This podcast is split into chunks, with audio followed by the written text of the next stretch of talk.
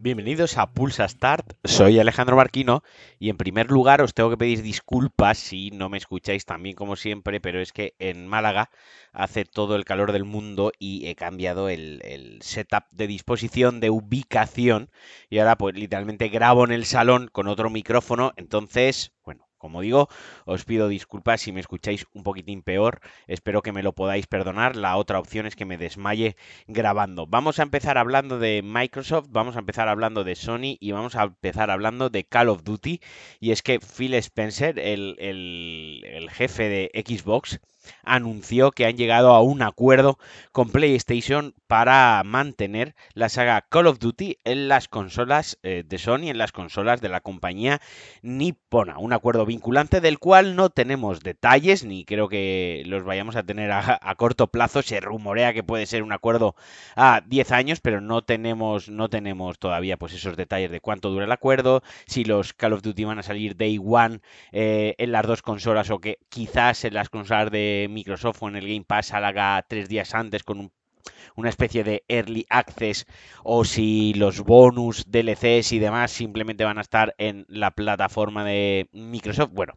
la cuestión es que se cierra, se zanja así una de las piedras angulares, uno de los pilares que estaban bloqueando y que era, pues, digamos, lo más comentado en cuanto en tanto a la compra de, Activision Blizzard que quiere, que quiere realizar, que quiere llevar a cabo Microsoft, que era la saga Call of Duty y su futuro en las consolas de PlayStation. Yo lo veía claro, creo que más o menos todos veíamos claro que Microsoft no se iba a disparar en, en el pie e iba a dejar de sacar la franquicia más exitosa, vendida y que más dinero genera en el mundo de los videojuegos en la plataforma que precisamente a la par es la plataforma más vendida con más consolas distribuidas y con un segmento de mercado más asentado, ¿no? O sea, era como un poco un poco ilógico que se que se quitasen de todas esas vendas de todos esos jugadores potenciales. Pero bueno, ahora es oficial, ahora hay un acuerdo y ahora un pasito más cerca, un pasito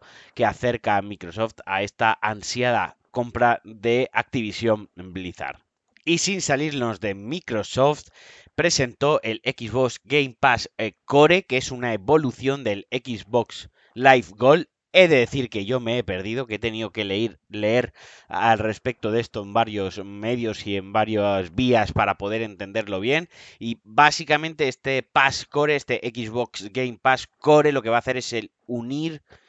los juegos de Xbox Live Gold, que venían siendo una patata en el último año, eh, con los de Xbox Game Pass. Y ofrecerá una selección de más o menos 25 juegos y se empezará a lanzar o empezará a entrar en funcionamiento el próximo 14 de septiembre por 60 euros anuales. Esto principalmente uno de los mayores impactos directos en la comunidad de los jugadores es que ya no van a poder hacer la trampa o en principio ya no se va a poder hacer la trampa esta de comprar meses de Gold y cambiarlos a meses de Game Pass porque como ya el Xbox Live Gold desaparece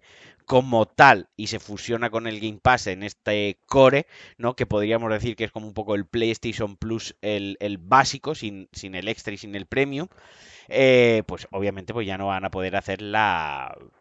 la, la triquiñuela. Y como digo, eh, saldrá con una selección de 25 eh, títulos y no se entrado más en, en, detalle. Algunos de ellos serán pues el Gears of War 5, el Hellblade Senua Sacrifice, Dishonored 2, Doom Eternal, Forza Horizon 4, algún Halo, el Psychonauts, bueno, algunas cositas. Y que, bueno, pues se irán añadiendo juegos dos o tres veces al año. Eh, en el lanzamiento, los miembros, la gente que sea miembro de Xbox Live Gold se convertirán automáticamente en miembros de Game Pass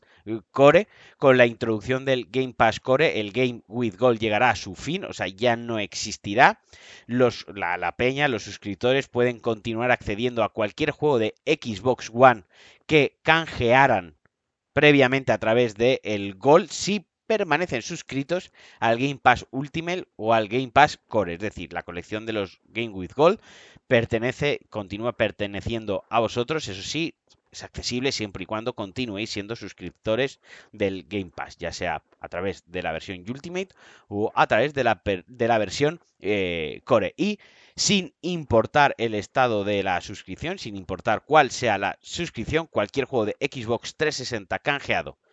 y comprado o, si canjeado o adquirido a través del Game with Gold en el pasado se mantendrá también en la biblioteca que tengamos en nuestra biblioteca. De esta manera, pues lo que queda es el plan Core, el plan consola, el plan PC y el plan Ultimate, que incluye PC, consola y Core. Esto, pues, como digo, creo que lo que más polémica, o quizás no polémica, porque no, no, no creo que exista una polémica en ello, sino más eh, revuelo ha habido, es con el tema, pues, que ya no se va a poder hacer el, pequeño juego este de pasar de, de, de, Gold a Pass. Y bueno, pues es normal que al final Microsoft cortase eso de alguna manera y también es es verdad que el Live Gold como tal ya no tenía sentido con el, Game Pass. Y otra noticia, eh, otra cosa importante ¿no? para los jugadores en general esta vez es que las consolas portátiles deberán tener una batería extraíble a partir de 2027, así pues con la nueva legislación propuesta por la Unión Europea que como digo entrará en vigor en 2027 y obligará a todas las compañías a diseñar dispositivos portátiles, aquí entran los móviles, por ejemplo, también a tener baterías fácilmente extraíbles y reemplazables como plan de renovación, el plan de sostenibilidad ecológica y que, bueno, como digo, esto realmente se ha planteado con los, eh, con los móviles y dispositivos portátiles, es lo, que, lo que dice, lo que se ha regulado, pero ahí se incluye también las baterías portátiles, que, como digo, deberán ser, eh, tener una batería que sea o bien extraíble o bien sea reemplazable de una manera sencilla y con herramientas accesibles y en caso de necesitar herramientas propias, imaginemos, pongamos un ejemplo, que necesitas un destornillador con una cabeza muy concreta que solo utiliza Nintendo, ¿no? Esto es algo que pasa mucho en el mundo del, automóvil y en el mundo de la mecánica, ¿no? Que X fabricante tiene, y bueno, y también en la electrónica, ¿no? Que pues a lo mejor la PlayStation 4 tenía un tornillo concreto que solo lo tenía Sony porque solo el servicio técnico podía abrirlo y tenías que buscar por ahí, por, por los mares de internet, donde conseguir el destornillador en, en eBay o, de algún amiguete o en alguna tienda de electrónica tuviesen algo parecido. Pues ahora, si esto es así, si lleva algún tornillo, si lleva alguna pieza que requiere un equipo especial, tendrá que venir incluida con la consola o con el dispositivo. Y ya para ir acabando y hablar más de en sí algún videojuego, nombrar algún título, Assassin's Creed Mirage no tendrá ningún DLC ni un soporte muy amplio post lanzamiento como hemos ido viendo así pues con eh, Assassin's Valhalla que estuvo recibiendo un mogollón de contenido también Odyssey pues no eh, Ubisoft ha confirmado eh, más bien su director creativo que no tienen planes para, para DLCs o para estar alargando la vida del título que sale a la venta dentro de relativamente poco porque sale el 12 de octubre, pero ya sabéis que agosto no existe en España, se pasa volando y que como también recordados Assassin's Mirage es un juego que vuelve a los orígenes, vuelve al primer Assassin's Creed, mucho más centrado, mucho más guionizado, mucho más cerrado, sin mundo abierto, será un juego que se centrará más en la historia, sin, sin tanto, digo, sin tanta misión secundaria, sin tanto RPG y demás, y también pues bueno, tiene sentido que a lo mejor no hayan planteado de inicio un DLC tanto porque no